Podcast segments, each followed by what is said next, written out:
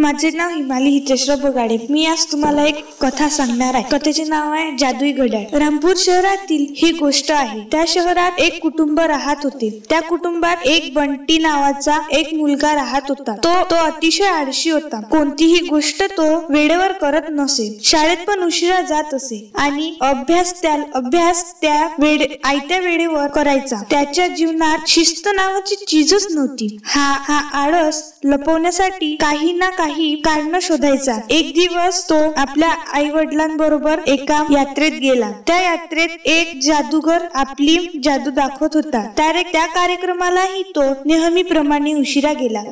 त्या जादूगराने त्याला विचारले. त्या जादूगराने त्या- त्याला त्याचे नाव विचारले. काय रे बेटा? तू तू या कार्यक्रमाला उशिरा का आला? बंटी म्हणाला बंटी म्हणाला माझे नाव बंटी आहे. त्याने नेहमीप्रमाणे आपली कारणे आपली सवय लपवण्यासाठी कारणे सांगितले. व तो जादूगरला म्हणाला जादूगरला म्हणाला कच करून जादू जादूगर काका माझ्याकडे घड्याळच नाही आहे. आणि नंतर म्हणाला आणि नंतर म्हणाला तर मी काय करू? आणि म्हणून मी या कार्यक्रमाला उशिरा उशीर झाला. जादूगरने या या गोष्टीचा फायदा करून घेण्यासाठी आपली एक जादू दाखवली. आणि त्याने एक मंत्र म्हटला. आब्रा काडा आब्रा गिली गिली छू. आणि आणि त्यांनी आपल्या बाहेरून एक प्लास्टिकची घड्याळ काढली. आणि तिथे असलेल्या सर्व लोकांनी टा- त्याच्या जादूसाठी टाळ्या वाजवल्या. आणि तो जादूगर बंटीला म्हणाला बेटा बंटी हे गेम हे जादुई घड्याळ आहे. तू जेही तू जेही काम वेळेवर ज्या वेळेवर ठरवशील ते